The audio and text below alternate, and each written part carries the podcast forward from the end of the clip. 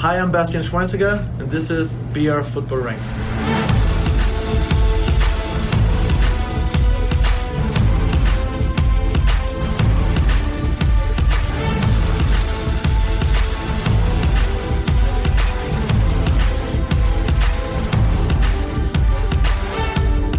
Welcome to BR Football Ranks. I'm Dean Jones, sitting in the hot seat this week while Prince of the Pod Jack Collins recovers from a very serious case of the sniffles. Get well soon, mate. The rank squad are behind you all the way as you sip on that honey and lemon. There might be no Jack, but the Champions League is back this week, and to celebrate this moment, we are going to take a deep dive into the European football landscape.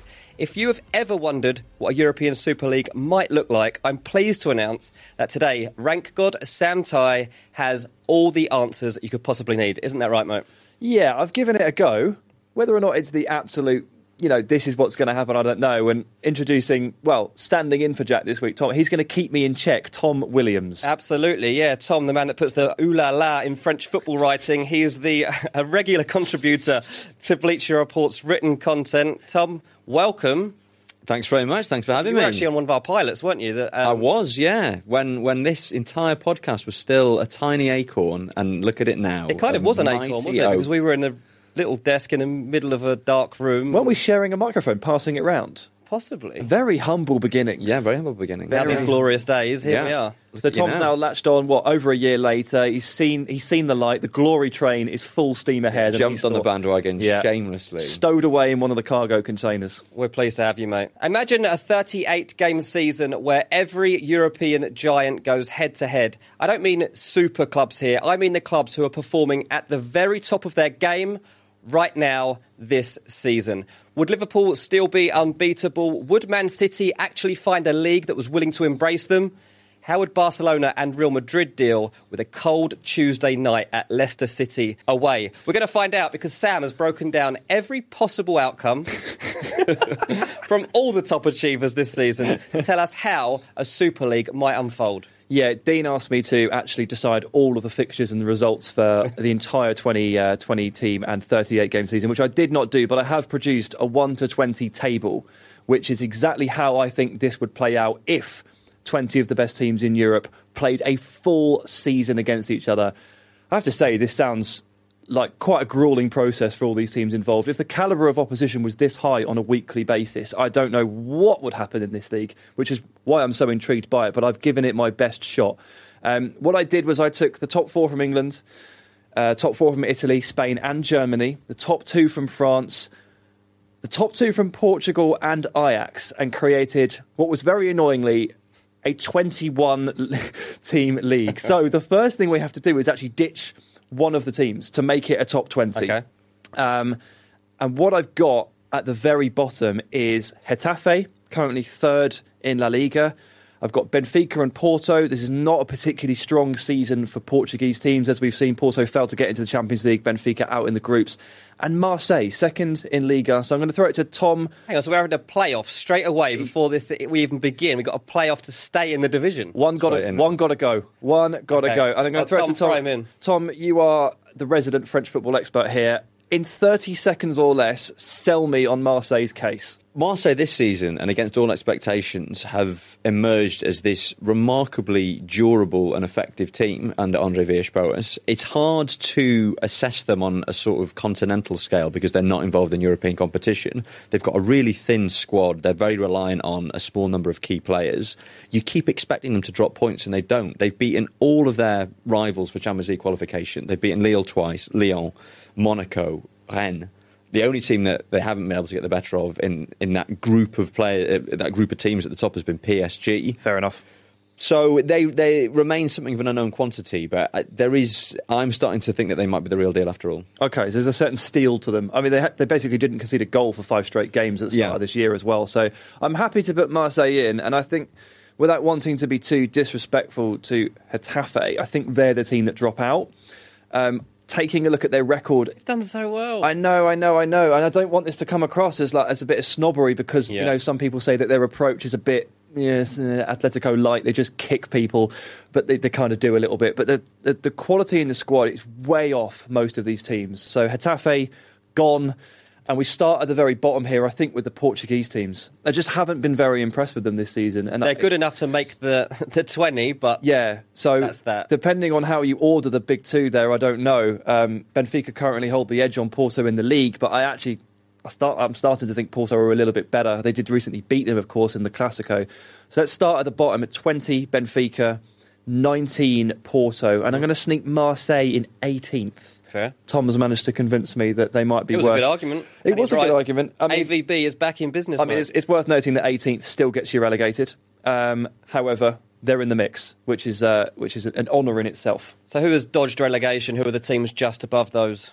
Just dodging is Chelsea in 17th. I think if we'd have done this two months ago, they'd have been higher. But over the last couple of months, Chelsea have felt quite fragile um, in certain places. Defensively, I think they might be a little bit naive. And again, we have to hammer this point home. Coming up against serious quality on a weekly basis, these are the sorts of flaws that do tend to come up. And I would, wo- I would worry that Chelsea would actually take take take a few too many beatings here. I've got them just staying up. But I don't think their squad is actually is actually going to make the impact it needs to here, and I think their flaws are really too obvious. Yeah, and I think that's what we've seen in recent weeks. I mean, they made that fantastic start to the season, had that long unbeaten run, and it looked like Frank Lampard had just managed to generate some momentum that was going to carry them through the whole season. But then their form over the last two, three months has been absolutely terrible. I mean, and they can't string more than two wins together at a time. And occasionally you see them and you can see, obviously, they've got good players. Um, you know, they, they've had some eye-catching results, but they're so inconsistent that you just you can't you can't really bet on them. They keep dropping games at home that you just think like when they lost to West Ham, when West Ham had basically not won a game in ages, and then they go to Chelsea and win one 0 and of course we saw Monday night, you know, Manchester United roll into town and uh, uh, and beat them two 0 a pretty contentious game, but they still lost it. There's I struggle to trust Chelsea in this Yeah. format, and then into 16th, so again just riding clear is Ajax. Um, I think it's probably it's not unfair to say that they're not quite the force that they were last season. Obviously, when you, you lose Frenkie De Jong and, and Matthijs de Ligt, that happens. Um, I do think they have something of a big game mentality left in them. Yeah. So I think they'd survive, but just on a general squad comparison quality basis, I do think that they're in that bottom quadrant. Yeah, I mean it's interesting. They've lost three league games this season, um, but they've only conceded 19 goals from 22 games, and last season they conceded uh, 32 goals from 34 games. So the Licks, there's not been a, a mm. big fall off there, which many would have expected. And they lost Blind for a spell as well. Absolutely, but obviously the big miss for them is Frenkie in the middle. I mean, you just can't replace him, no matter how good your academy is. Yeah, and this might seem that the ordering of these two teams might seem a bit strange to some because, of course, Chelsea qualified for the Champions League latter stages in a group that contained Ajax, and Ajax dropped out. I mean, the crazy thing about Ajax going out in the group phase was that they were one of the most exciting teams to watch, and and there were times when they looked like they were still one of the best teams in Yeah, Europe. yeah, it yeah. looked like they'd picked up where they'd left off last season, and I think for them to go out, and I mean, obviously a massive disappointment. It showed how how tight that group was with them, Chelsea and, and Lille. Yeah. Um, but yeah, as you say, you saw in those group games where they did turn up that that big game mentality that took them to the semi-finals last season is still intact. I think. I just don't really understand. I still can't figure out how they didn't make it out of the group. I still don't really get how that happened. There's no disrespect to Valencia who made it through, but I'm just still not quite sure how that shook out. Yeah, I mean, Hakim Ziyech is going to be hugely disappointed that he left Ajax for Chelsea when Chelsea end up lower in the Super League. So Yes. bad move from him, it turns out. Right, Sorry, Hakim. right, let's move into uh, Move into on. more interesting territory. Uh, this it starts to get really tricky here. You've got you've got a group of teams who feel like you know comparing them. It is a fantasy exercise, which is why we're doing it, but it is tough. I've got Atalanta in fifteenth. Okay. A wonderful team to watch. I wonder if they've got the balance and the nous to again truly do any better than this over 38 People have said that for the last three years. I know. That's why I feel stupid saying it. You know, I, d- I don't know. I don't. I just don't know with with Atalanta. And then you go from one extreme to the other. Just above them in 14th, I've got Atletico Madrid. Mm. So, if, Oh, that's low for them. so if Atalanta's problem maybe is that they're a bit gung ho, Atletico is the opposite problem. If you average one goal a game, mm-hmm. I don't. I don't think you have enough in the tank to get.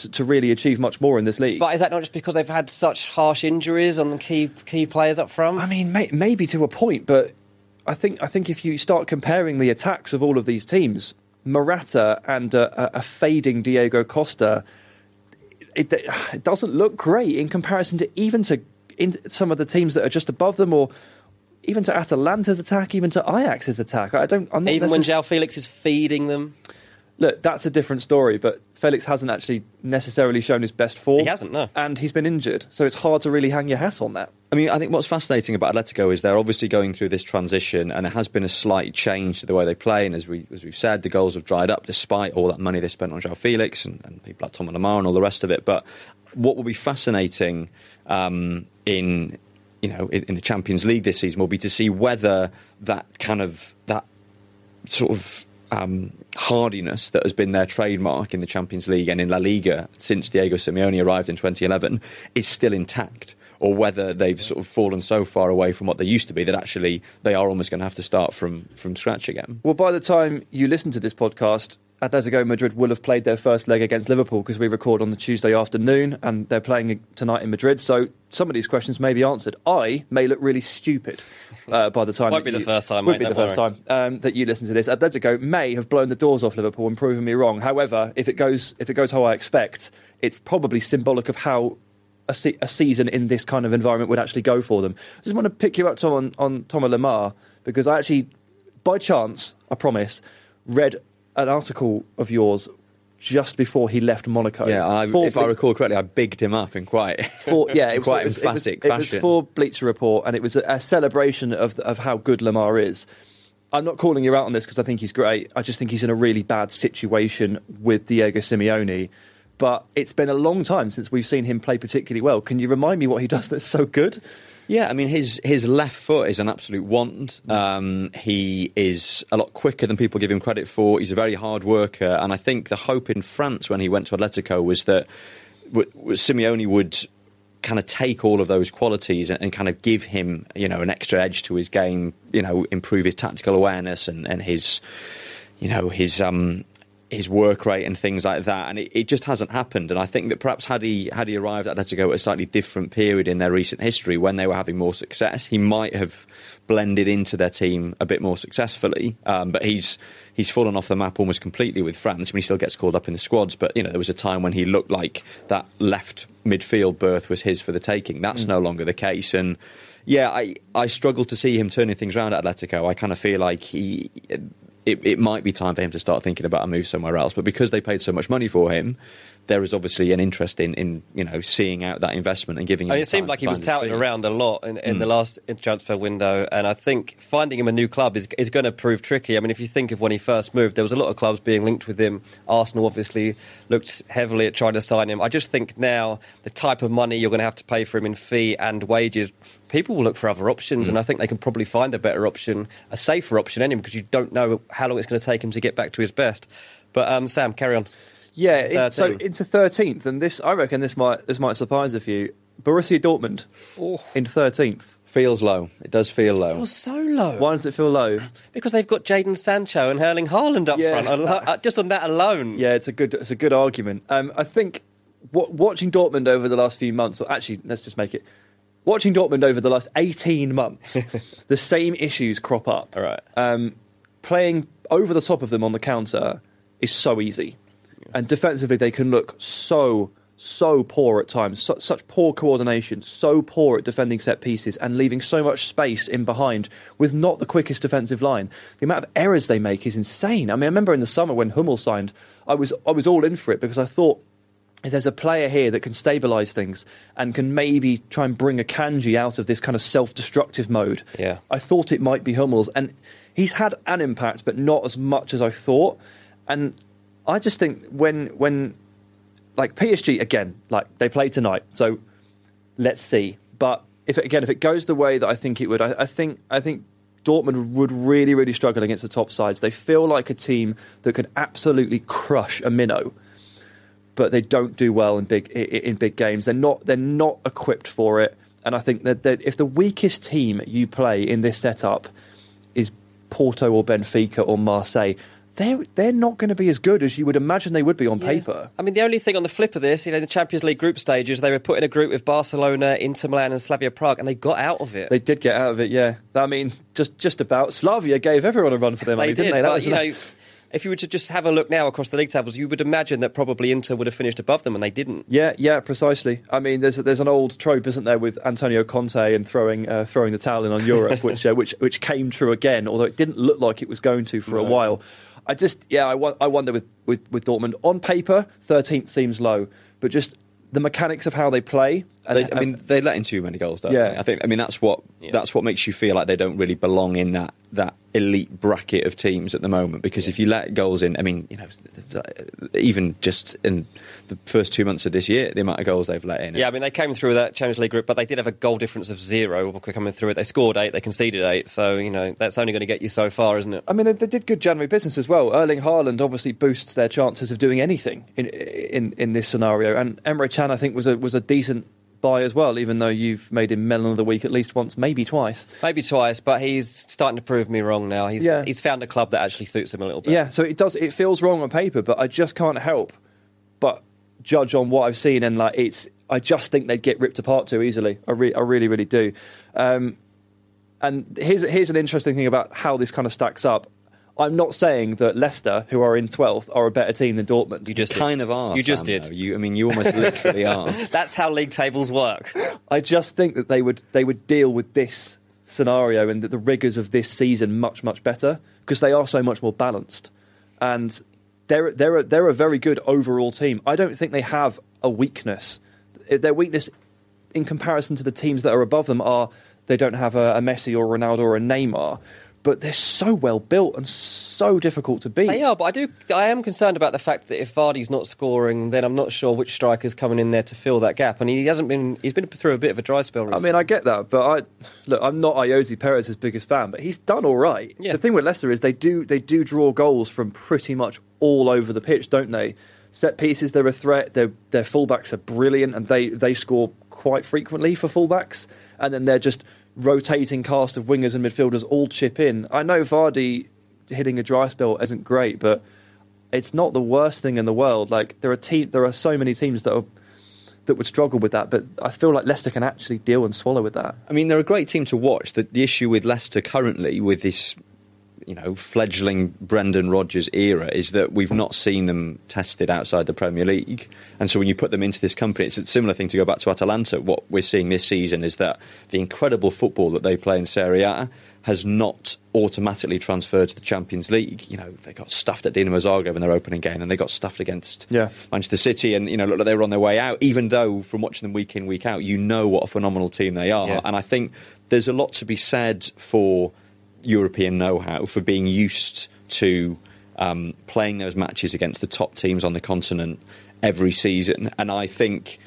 Uh, as good a team as Leicester are, and as, as good a coach as Brendan Rodgers is, that that lack of recent European pedigree would probably count against them in this sort of situation because there are no shortcuts to that know-how. Like every now and again, a team comes out of nowhere, like Ajax last season, and does something that feels like it shouldn't be possible. Mm-hmm. But generally speaking, when particularly when you get a team with a lot of young players, um, you know, players who are still on the way up, as Leicester do, until they've been tested in those sorts of circumstances, you can't know how they'll react. I, I, I get that, and with Ajax, you, you, you bring up a good point. But to your point on that, Ajax played ten Champions League games last season. Leicester will play 38 games here, so it's much easier to produce that kind of magical run over a shorter span, right? Over th- over if you if you quadruple the number of sa- in the sample size, it, it won't be as magical. Or the, the chance is lessened. So I get that. I'm just tr- running through my head as you as you say that and trying to figure out like which Leicester players do actually have that pedigree. And to be fair, it's mostly Europa League pedigree, isn't it? Mm. It is mostly Europa League. Quickly then, number eleven before we get into the top half. Yeah, I feel bad about this one because I wanted to put them higher because I love them, but I think I've I've shown an appropriate amount of restraint on Borussia Mönchengladbach. A team um, that Dortmund have beaten twice this season. yeah. Um, okay. I think um, I don't think they're as fragile. Um, I think tactically they're extremely well built. The manager is superb, and recently, in those big games, like they've beaten Bayern Munich in the last two months, and they would have beaten Leipzig if, as we said last week, Alassane Plea hadn't just stupidly got sent off. Uh-huh. I think this team are getting better and better.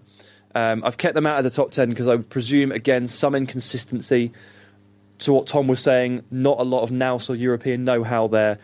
But I've just got I've got an, an incredible amount of faith in this Gladbach team in terms and I, I would I would genuinely believe that they would fare better against the top teams every week than than Dortmund or Atalanta Wow. or Atletico Madrid. It's a bit it's a big call. It is a massive It's a call, big yeah, because yeah. I don't agree with that at all. um, we're going to move on to the top ten though. Um, All right, well, Yeah, go 10 to tenth is uh, tenth is Leipzig. okay, Um, a, a key trait here is that they don't tend to lose against good teams. I don't think that they've played particularly well in their big games this season, or at least they haven't played. They haven't managed to play very well for more than forty-five minutes in those games. We're talking Bayern and Dortmund recently, um, and stretching further back, obviously Gladbach as well. But the amount of weapons they can call upon, yeah, now, the thing that holds me back putting them even higher is, again, this lack of experience. And we're going to see in the first round how they get on against a very battle hardened Tottenham side. I think Leipzig, player for player, are better than Tottenham. But experience wise, not there, it doesn't come close. It's one of the, the, the joys of football, really, seeing how these two teams actually yeah. clash and to see what comes out on top and how important those tangibles or I intangibles expect are. Leipzig to come out on top. I think they'll win as well um, because I think they are that good. Yeah. But there's a couple of teams ab- above them here, Yeah. which I think some people may think, well, Leipzig are probably better than these two. Yeah, start but moving up. I'm just, I'm just, I think when you compare Leipzig to an Inter Milan, who Okay. dropped out of the Champions League, I think they grind away through this season under Antonio Conte better than most. I think they'd handle it. So you got Inter at nine. I got Inter at nine. Okay. What do you think? Um, well, they suffered quite a big defeat at the weekend, which will raise some questions. Well, guess who's above Inter? the team, Lazio? That, the team Yeah. that beat them, Lazio. I tell you what, recency bias be damned. It, it's quite possible that had Inter even drawn that game, I'd put Inter above Lazio in this table. But I think one of the interesting things about this sort of exercise is that there's kind of a tension between whether we're judging these teams on their hypothetical best day Yeah. or whether we're thinking what would they actually produce in this sort of situation. And I think, you know, Leipzig uh, uh, uh, are quite a good example in that we know that on the day they're capable of anything, but compared to a team like Inter, with a coach like Conte, so battle hardened, and okay, they've had a bit of a wobble of late, but you, you know, Conte's impact has been clear in terms of sort of injecting that, that squad with his winning mentality and his know-how. And I, I, I tend to think that that would carry you further in this sort of situation than the potential of a very exciting but quite callow set of young players, which a team like Leipzig are. Yeah, absolutely, absolutely. Um, and Inter have the added benefit of having two entire squads of players because over the last two transfer windows, Antonio Conte has bought approximately four billion new like players. Yeah, so I mean, I find it really hard to judge actually on- on Inter because I'm not sure how good. I love watching Serie A. It's probably my favourite league at the moment. I'm not sure how good the league is though because Ashley Young has been one of Inter Milan's best players since joining there, and he's certainly not not worthy of being that in any Premier League side. Yeah, no, I, I, I get it. I get it. I really do. Um, That's confusing. It It's is. really it tough. is confusing. But Inter, Inter have been grinding through Serie A for a while. Yeah. I don't think they've shown their best form for, for maybe a month or two. Um, but again, that, that, that could be also be viewed as a positive in this scenario because their ability to just kind of just yeah, the gr- grind through those games, as Tom says, the battle hardened coach. Um, portraying this battle hardened mentality onto the players like it's so valuable. Yeah. The reason I put Lazio ahead of them is not just because they beat Inter at the weekend, but because they've beaten almost every big team they've played this Yeah, season. they. Like they, they've beaten Juventus twice. They beat them in, in the league, and then they beat them in, in, in the cup as well. And it's, it's They've got a lad up front called Ciro Immobile who Who's an- an is half decent. he's about to. He's probably going to break records this season. Mm. Um, so we're catching Lazio at their hottest point, Yeah. and I'm putting He's just in that mindset where he can barely miss. yeah, except penalties. Yeah, I mean, there's, there's, there was a couple of chances recently I've, I've seen where he's starting to not um, produce a goal every time he shoots, certainly. But there was honestly a spell where Yeah. everything he hit ended up in the back of the net. And when you're in that, you've got a striker like that, the belief just falls throughout the team. And I feel like that's kind of what's happened to Lazio. It kind of reminds me of like uh, Frankfurt from last season, Ajax from last season, where the team just builds momentum. Yeah, and Piatek had a spell where everything he hit went in. Do you remember? Yeah. I mean, it can fall very harshly the other side when when things go wrong. But with Immobile, I think we've probably got enough evidence to say that that that's he's not going to hit those lows. Do you think he should stay at Lazio? Because I'm sure there'll be offers coming in for him and Milinkovic Savic soon. I'd quite like to see a team like Lazio as they start to get to this point just stick together for a bit. Yeah, I mean, Immobile is nearly 30. Yeah. So, like, not saying that's the end of But it would be the surprise if Chelsea couldn't get Moussa Dembele, so went for Immobile. So Yeah, I mean, what would you do if you were Immobile? I, I bet he's I bet he's a godlike figure in Lazio. Yeah. At Lazio. So um, I probably wouldn't go. Yeah. but we'll yeah we'll see. Lazio are going to get Champions League football this season. So right, let's quickly move on up then. Seven and six. yeah, right. We are into big gun territory We here. really are. Everybody from here is a major player, and this is a little cluster of teams that I found quite difficult to separate um, because they are big question marks themselves. But I've gone for Bayern Munich in seven, and I feel a bit bad about it. Yeah. So I think I think I think that's harsh. I think at their actu- absolute best, they they can be two or three spots higher. I feel like you underestimate them regularly. Yeah. Well, you keep telling me they're not going to win Bundesliga, and they are. Yeah, they might. yeah, they might. They have got over the last couple of months. They've got so much better. They have got their, better. their improvement. They changed their coach. Their improvement track. Oh, I'm absolutely amazing. The coach, Hansi Flick, is good. He's good. This this is the best Bayern team I think I've seen genuinely since Guardiola. Yeah, I mean, it's So not just a mentality. I thought at first it was just a mentality thing, and it's not just a mentality. Yeah, I think he's just. I think his his tactical approach, Flick's tactical approach, is just much better suited to this team of this team than Kovac was. Kovac was inherently a quite a defensive coach. That Frankfurt side sat in and absorbed a lot of pressure, and it was. I thought it was a bad fit for Bayern um, by the end. And Flick has actually unlocked them, and you can see that in Thomas Muller. Who has just become a major player again and has snuck his way to sort of 12, 13 assists. You know, he's, he's, he's battling with Sancho for the best creator title, which is just, if you'd have told me that three months ago, I wouldn't have believed you. No way. But Bayern, seventh, with scope to go higher. And I think they'll beat Chelsea. In fact, I think they'll deal with Chelsea quite easily in the Champions League. Um, I and feel like this is a club that's made for a Super League. They just the Champions League, big times when it comes to deliver, they just deliver. It's the mentality of the club, and I just think that's that's why I would put them higher than seventh. I can understand why you've put them there because of the teams we haven't spoken about yet. Yeah. but they just have this winning mindset that they do. other teams like PSG, who we haven't spoken about, don't have so much at this. yeah, well, PSG's a whole kettle of fish Yeah. that we can come on to. But in, in sixth um, is Barcelona.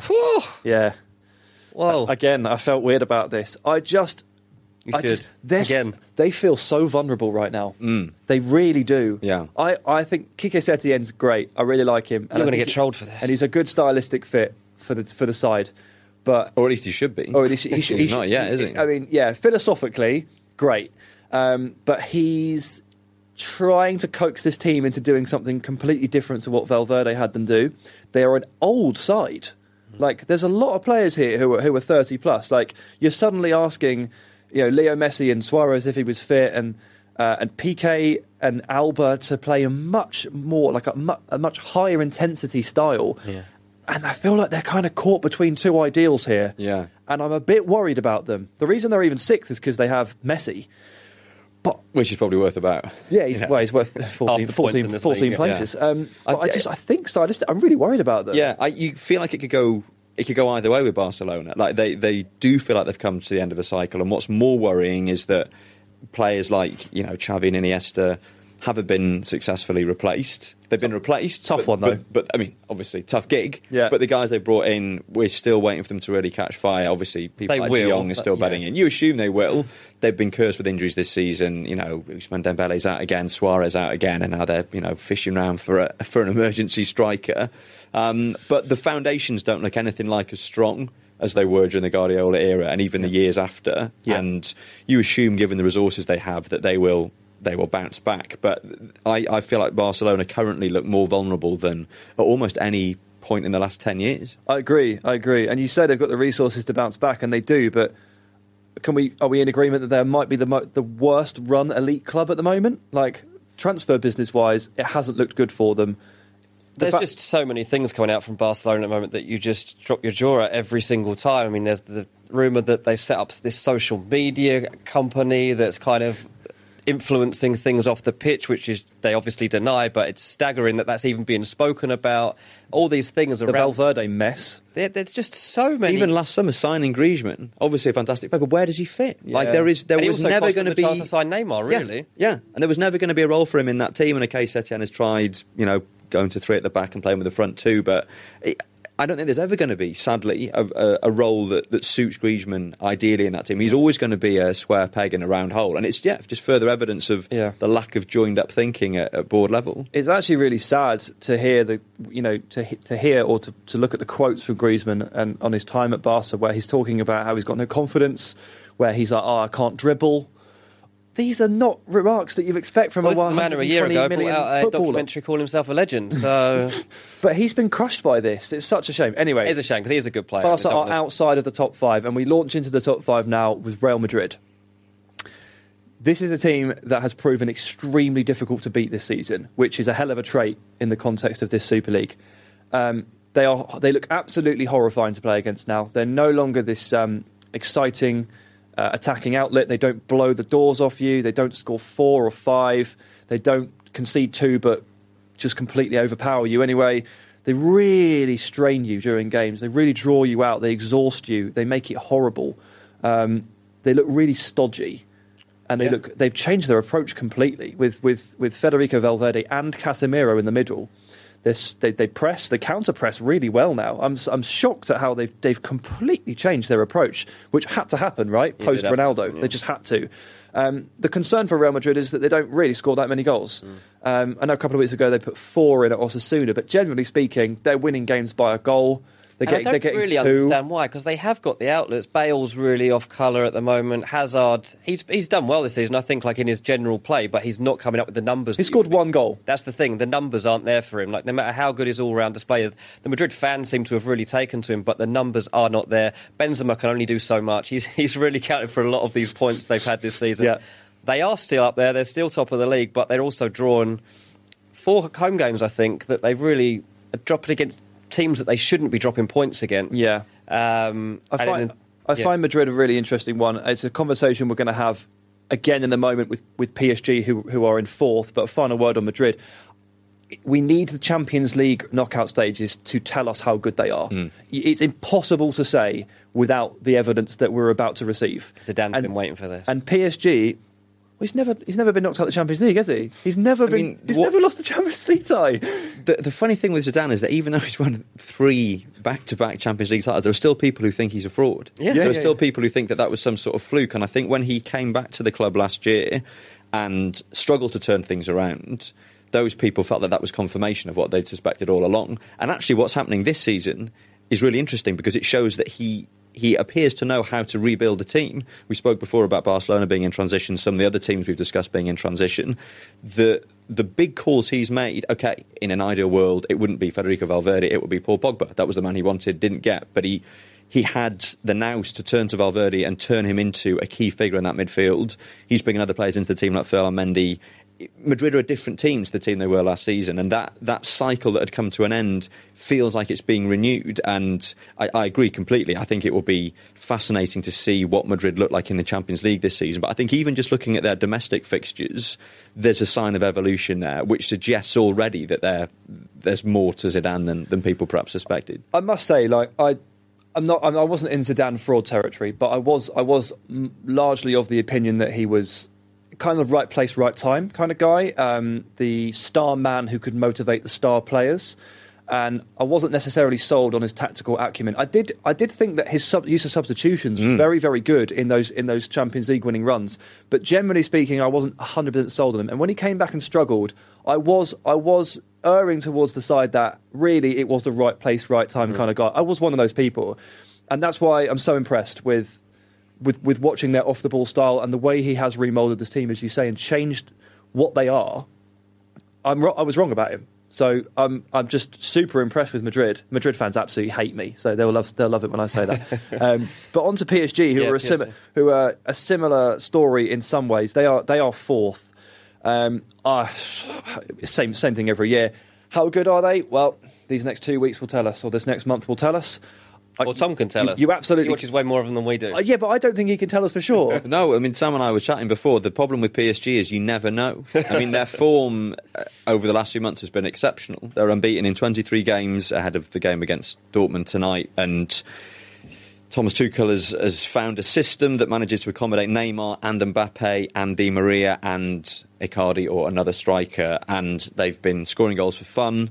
Um, but once again, there is that that sense of the unknown with PSG because they looked good prior to the remontada against Barcelona in 2017. They looked good prior to Real Madrid in 2018. They looked good prior to Man United last season. They, you know, their first leg away at Old Trafford in the last 16 last season was perfect. 2 0 win should have been more.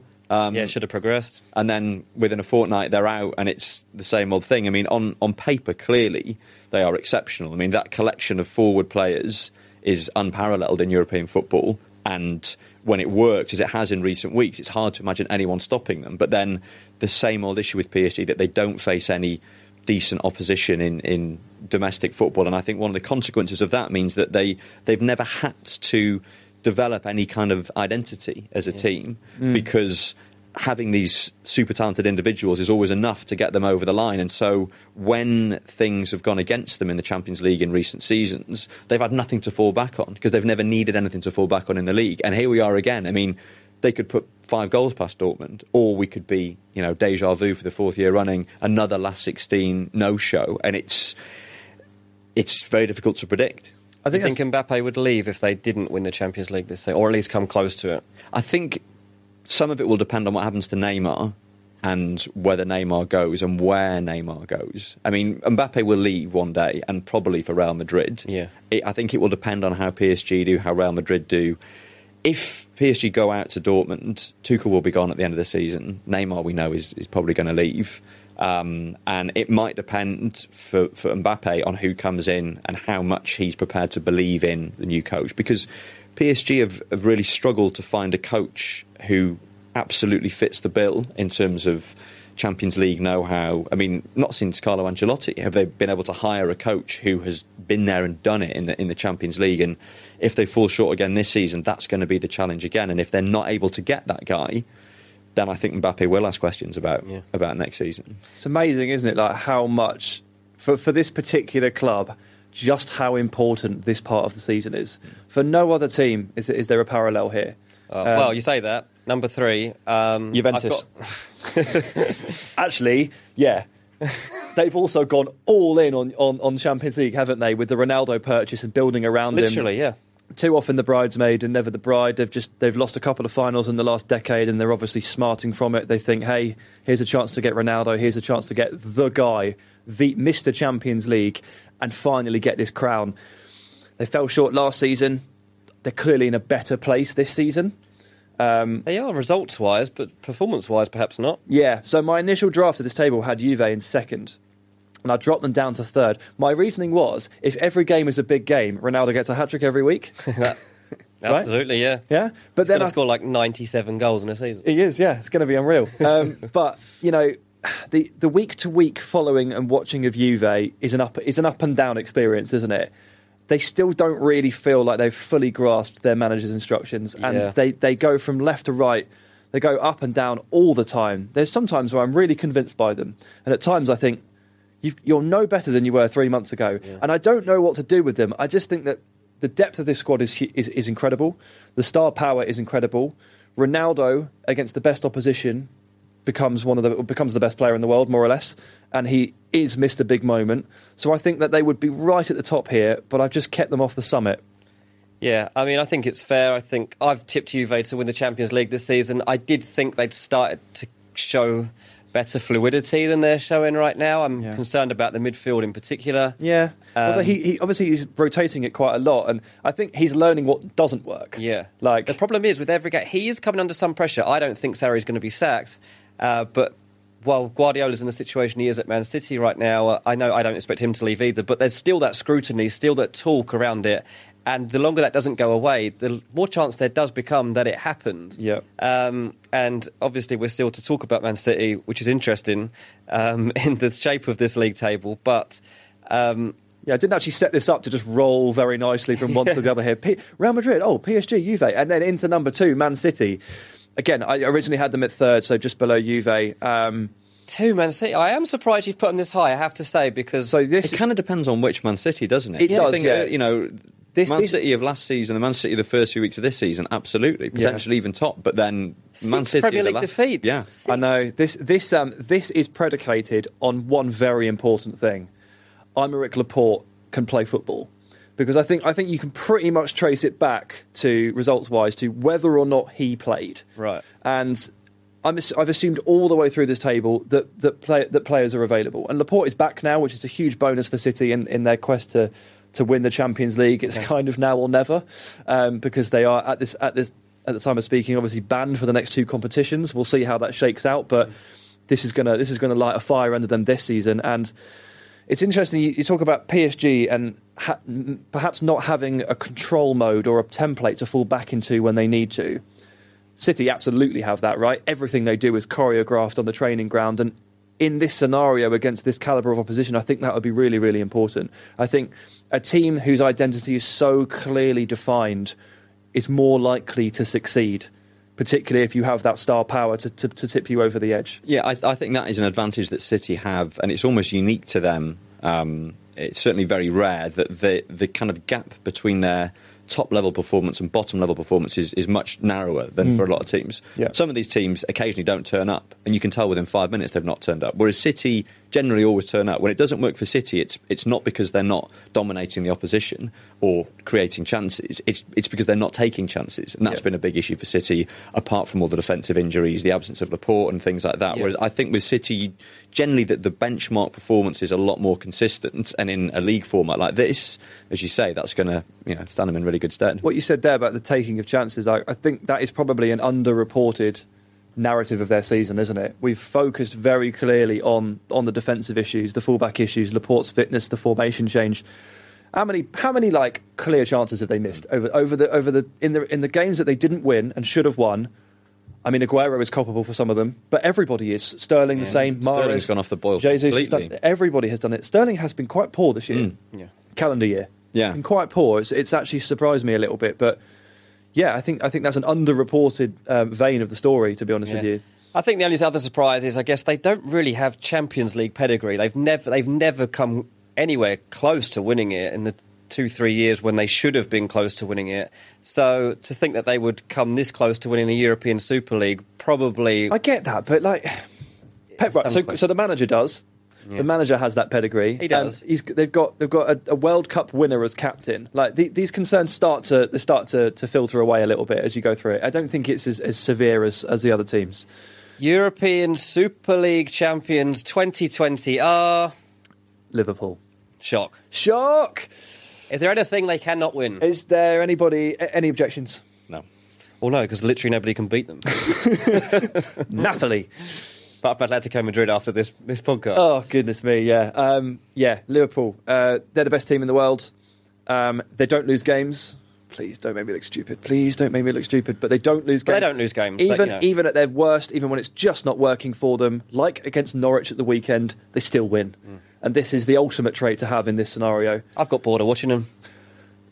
I have. I started rooting for the other team. It's just, it's just become. It's like the old Man United team. It's just like, oh, they've done, it, they've done it in one season. You've become bored of watching them because they're so good. Yeah, it's yeah. Uh, their level of invulnerability is absurd and difficult to understand because previously, when teams had off days, uh, you know, title-winning teams, title-chasing teams uh, of Liverpool's caliber, they might draw, but Liverpool don't even drop points in you know like that. I mean, I, yeah. I saw them at, at Molineux against Wolves. And Wolves played them off the pitch second half. Adama Traore, every time he got on the ball, you thought he was, you know, he was going to get into the box and create a chance. They were really wobbling. And not only did they avoid defeat, they managed to get a winner at the end. And they're relentless. And there is something just coldly, grimly efficient about the football. And not to say they're not an enjoyable team to watch, but they don't. I don't find myself leaping from my seat all that much at Liverpool because their their level of control, their level of dominance yeah. is so immense that they just sort of. I mean, yeah, they just sort of knock you out. So you say that about Liverpool, and I sort of felt the same about Man City last season. And I keep having to kind of remind myself that this is not normal. Like this kind of level of brilliance and this like automation is.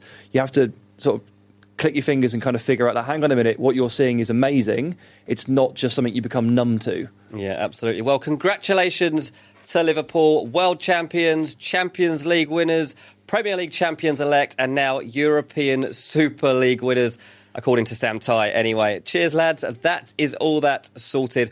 We'll be back in a second with a load of questions from you, the Ranks Right, we asked for roulette questions on Instagram, and you delivered so many good ones to me and Sam Tighe in our inboxes that we have decided we're going to get through as many of these in 10 minutes as we can rather than doing the usual roulette wheel. You yeah, this? Yeah, I mean, it's landed on Reece James's face one, two times recently, yeah. so we've ditched it. and we'll do a 10 minute timer. Every now and then, if we get a load of good enough questions, we're just going to go for this. So I'm going to set the timer and we're just going to go for it and I'll see how far we get. All right. Right. First question then. Who would you support if your current football team did not exist? Uh, I well, I kind of support them already. I'd support my local club, Colwyn Bay, who play in the second tier of the Welsh football pyramid. I like that a lot. Um, probably Southampton have always been my second team, and I work for them, so I would probably go for Southampton. To be honest with you, I would probably support Barcelona. fair enough. That's very Dean. Well, if I'm going to choose a new team to support, I might as well t- choose a good one. That's a good point, actually. I put myself in don't enough choose a rubbish one? misery as it Fulham. is. Like, why wouldn't I just make my life a little bit easier? Bayern Munich. They usually win. Yeah, just pick a team that wins, man. Enjoy it. that was from Sumyadeep Chowdhury. Thanks for that one, mate. Mm, next question actually came in from three different people. What impact will Hakim Ziyech make at Chelsea? Yeah, interesting one. That's a, such a good signing. Let's start start with that. Nobody else was in for him. They had a free run at him. I mean, he had a release clause last summer that expired, and no one went Nobody for bothered. it. I really don't know what happened there at all. But ended up signing a new deal, didn't he, last summer? But he's gone finally. You see, Erik Ten Hag was saying like, "I can't believe he's still here." Like for the last two years, I've been like, "How has Yeah, no one people are like, aren't you yet?" sad? It's like, no, I can't believe we've even had him this long. Yeah, amazing. I th- obviously think he's an excellent player. Uh, he's no secret to most people after the Champions League run last season. Again, just a just a, an absolutely wonderful left foot, such a languid dribbler, but such a graceful Good player. fit for Chelsea. I think probably yes. I think um, we, we talked about it a couple of months ago when we had Mark Geschwind on the podcast, who's the, uh, the the Ajax ultra. He is. of the um, of uh, of, the, of, out. of, of America, and he was extolling the virtues of Ziyech not just because of his attacking influence um, and his ball playing abilities and his shooting, but also because of his pressing and his work rate. And I think it's probably one of those things that's a little bit underrated in his game. He does work extremely hard, and Chelsea under Lampard have worked hard off the ball. Mason Mount and Tammy Abraham are a pressing tandem, and they are important to that team, not just because they score goals and create, but because of the off the ball ethic. And Ziyech, I think, will fit into that. Um, I don't know exactly which position he plays, but I don't think that's a problem. I think I think if you rotated that band of attacking players, I think you'd be okay. Um, he could come in off the right. He could play centrally. I think he could swap with Pulisic when he's back and fit. I think if you're building around Ziyech and Pulisic, you're in a good situation. And also just having a left foot in creative areas, which is something that Chelsea don't have currently. And Yeah. you know, going back the last few seasons, apart from Marcos Alonso, they've not really had that many left-footed players. And I think Ziyech gives you that. He gives you the incredible technical ability he has, but he's also a clutch player. We saw that in the Champions League last season. Every single time that they needed him to stand up and be counted, pretty much he was there. And I think, given that Chelsea are quite a callow team currently with all these young players. Even though Ziyech is still relatively young himself, he's got that little bit of experience behind him in the Champions League and, and with Ajax in the Eredivisie, and I think that'll stand him in good stead. Yeah, I was told Chelsea really like his character as well and the type of personality he is. They've got to be really careful about the, what are the things that they've got to look out for I with was gonna say, what, what, hasn't he hasn't he got like a list, like a history of like like having a row with coaches? Is that what they want? Is that they want that intense character? No, so they they did their background checks, and Frank Lampard like sent whoever it was that he sent out to like make personal checks on him and see what his personality was like. Will he fit in with the dressing room? And it, I was told he was delighted. All right. Well, I mean, I know I've read exactly the same Yeah, stuff. I, I mean, perhaps that's just an example of, of a maturing and reformed character. But I just remember seeing a lot, quite a lot of reports of him falling out with people. So- Absolutely. yeah. But I think that's one of the big things for Chelsea right now. When they're looking at signings, you know, character is everything. And one of the reasons they won't be signing Wilfred Zaha, so I am told. Anyway, Right. um, next question. Have any of you ever had a direct influence on the outcome of a Premier League football match? Don't think I have. No, racking my Sam? brains. No. yes, Sam, yes, I- yes, I have. Yeah, how's your weekend? it was good. I enjoyed it. Um, yeah, I write. Yeah, Wrap it up quickly. What happened? I write. Okay, I write uh, the opposition tactical analysis page in every Southampton matchday program, and as it turns out, Sean Dyche decided to read it on Saturday, and then he showed all of his players in the dressing room ahead of Southampton versus Burnley. Said, "Here's what they think of you. Have at it." And he used it as a motivational tool uh, to potentially gain an upper hand. I mean, I think the biggest upper hand in that in that game was actually the wind and the weather. Um, No. But It's your program column. technically speaking, I have had a hand in a result in a Premier League game. This Had your writing pinned to the dressing room wall. Literally, in, we hear of this all the in time. old school fashion. We hear of like, oh, they would have used that against them. It's actually said that they used you as their motivation. I really hope he read it out. You just imagine Sean Dyche with his gruff voice. I reckon he's still. God knows how many copies he must have bought of that program as well, because that's a big moment in his career. I reckon. It's also once the dust settles and I get over this, it's also a big moment in my career. Okay, next question comes from Sita Amar. Best player outside of Europe's top five leagues right now, given that Bruno Fernandes and Ziyech have moved. Oh, Dusan Tadic. Oh, Tadic, nice. Um, I like Danilo Pereira at Porto a lot. I think he's really good. Uh, holding midfielder, they call him the Octopus. Jack occasionally talks about it because he's obsessed with that nickname. But I think Danilo is brilliant, and for a lot of teams that are always looking out for that kind of Fernandinho, Fabinho style defensive midfield sentinel that can bring that physical edge but can also pass. Um, to be fair, Portugal have a couple of those because William Carvalho is pretty good as well, but he's in Spain. I really like Danilo. I think he's brilliant, and I'd probably go for him. Okay, next one. Scrumptious Soccer on Instagram says, Could Saka be to Arsenal what Alphonso Davies has become to Bayern? I.e., fantastic. I.e., out of nowhere, he's your best left back. Do you like Saka? Yeah, Yeah. I really do, and I think he he will create problems for Arteta when Kieran Tierney comes back because obviously Tierney comes back and comes in. Must be soon as well. and, and probably not all that far away. And yet Saka has been an absolute revelation, and every every time I watch him, I'm more impressed. And you just wonder where he fits into that team. If and when Tierney comes in and, and takes his place, does he have to go out on loan? Is there somewhere else that he can fit into that system? But he's been an absolute revelation for us. He's us. been really good, hasn't he? He's kind of taken me aback a bit because uh, it's testament to, to what a run of games uh, for a young player can do as well. Because I remember back in about October, I went to Arsenal 3, Villa 2, back under the Emery days, so obviously asterisk next to all of it. But Saka was thrown in and he, he looked very lost um, and he looked very low on confidence and he was, he was snapping at shots, he was making the wrong decisions. And you could tell it was a kid that had been thrown in the deep water and wasn't necessarily treading water very well.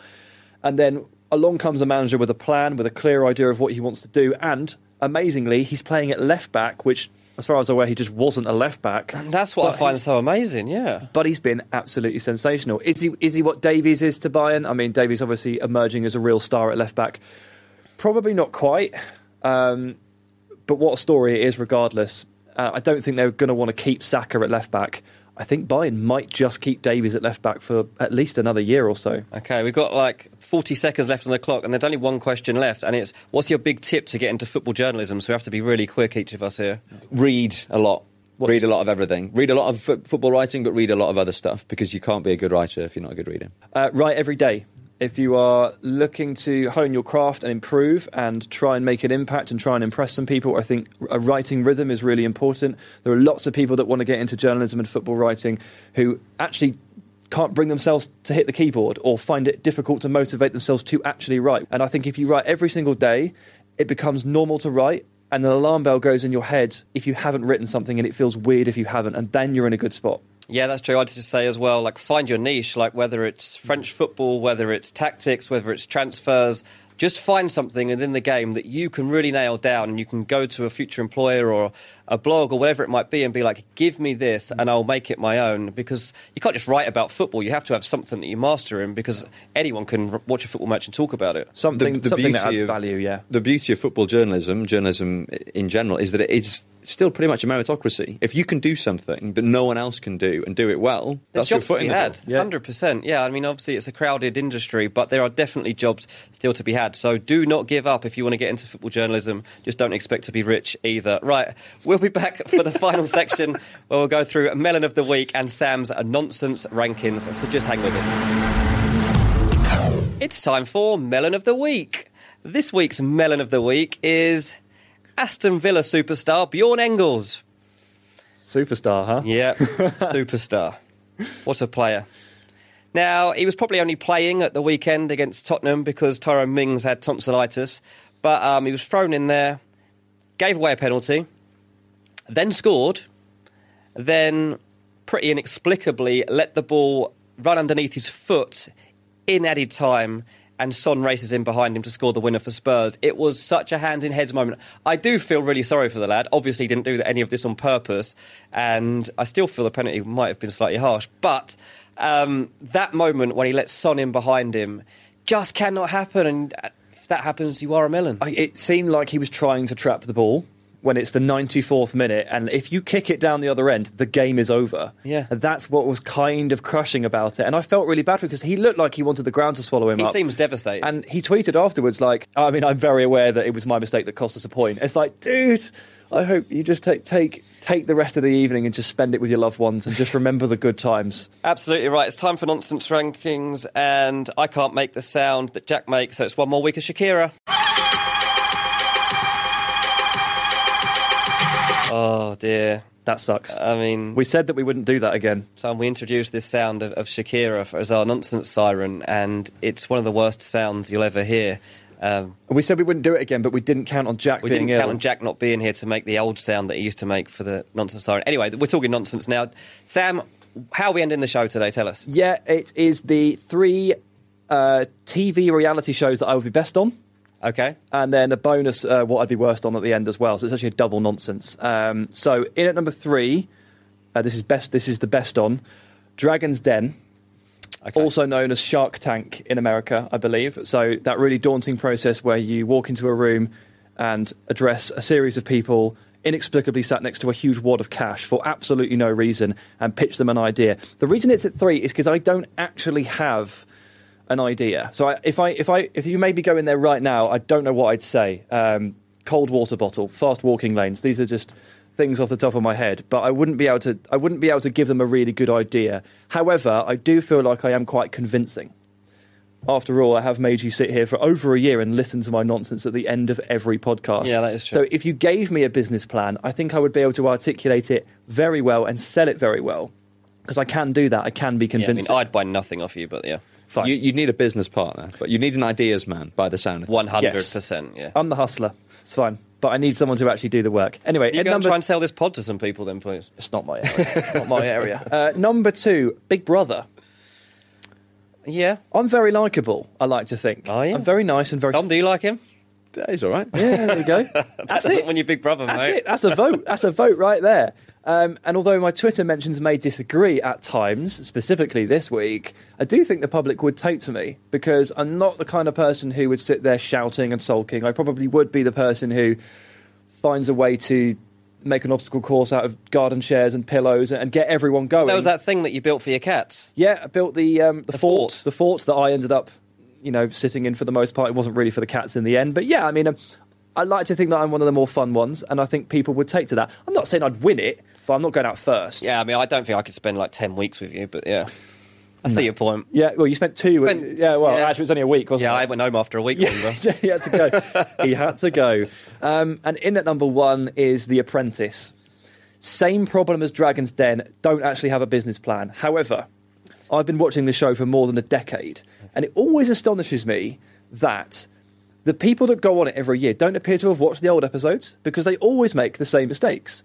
Now, I've been carefully taking mental notes over the last 10 years or so, and although I don't the have a apprentice Rain Man. yeah, something. and although I don't have a business plan that would actually get me the job, obviously the first 15 weeks or so of the process is just tasks that the millionaire in question gives you. And I think using all of the knowledge I have of the previous ones, You'd I'd actually. I'd actually be quite good at that. Mm. I have a running theory that the person who has expertise in the area of the task should never be made project manager because you get weighed down in too much of the minutiae.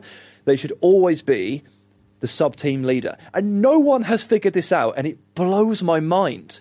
The sub team leader is always involved in the creation of the product. Anyway, look, look, I'd be good at this. That's my number one. Okay, congrats. Worst. Great British Bake Off. I'd eat, the ca- I'd eat the cake mix before it even goes in the oven, and I'd have nothing to present the judges. Yeah. Dancing on ice. Oh yeah. Not Just, just generally challenging. Not the best dancer, not the best skater. Off to a bad Makes start. sense. And then the worst one, genuinely, I think, is I'm a celebrity, get me out of here, or some kind of survivor show. Ah, what an awful show to go on. I'm an extremely picky eater and can only conclude that I would die of starvation on any of those things. But Yeah, most Jack- pertinently, you're not a celebrity, so that also. yeah, I mean, you're definitely not a celebrity. I know, however well this podcast is doing, mate. Yeah. oh, any singing competition? Crap, I'd be so bad. Mate, at there are so many shows you shouldn't be on. We're going to leave it there. Thank you, Tom, for being a much better guest than Sam was this week. My pleasure. Brilliant pod signing for us. Jack, wherever you are, mate, get well soon. Oh, Tom, before uh, we go, we should probably give them your handle so everyone can follow you. Please do, yeah. At Tom W Football. Uh, I am on Twitter and Facebook, kind of on Instagram. Kinda. Kinda. Well, I kind of like I've yeah. What's yeah. your beef? What's your beef with Instagram? No, I mean like I use, it, but I just I haven't like I don't promote it quite. yeah, you haven't quite, quite, as embraced it in aggressively. the same way. Is it So pers- got- is it more personal? It is more personal. Yeah. It yeah. took us a long time to come around to Instagram, didn't it? I was forced to get an account because there were so many fake ones of me that I actually I needed to get one because there was Is that celebrity part? Oh, there you go. about It's tough at the top, eh? yeah. Anyway, yeah, Jack will probably be back in the hot seat next week if he has taken good care of himself. Yes, I, it depends, doesn't it? Does depend. I might be back in my normal chair. Who knows? Anyway, Rank Squad, thank you for listening. We will be back next week. See you then.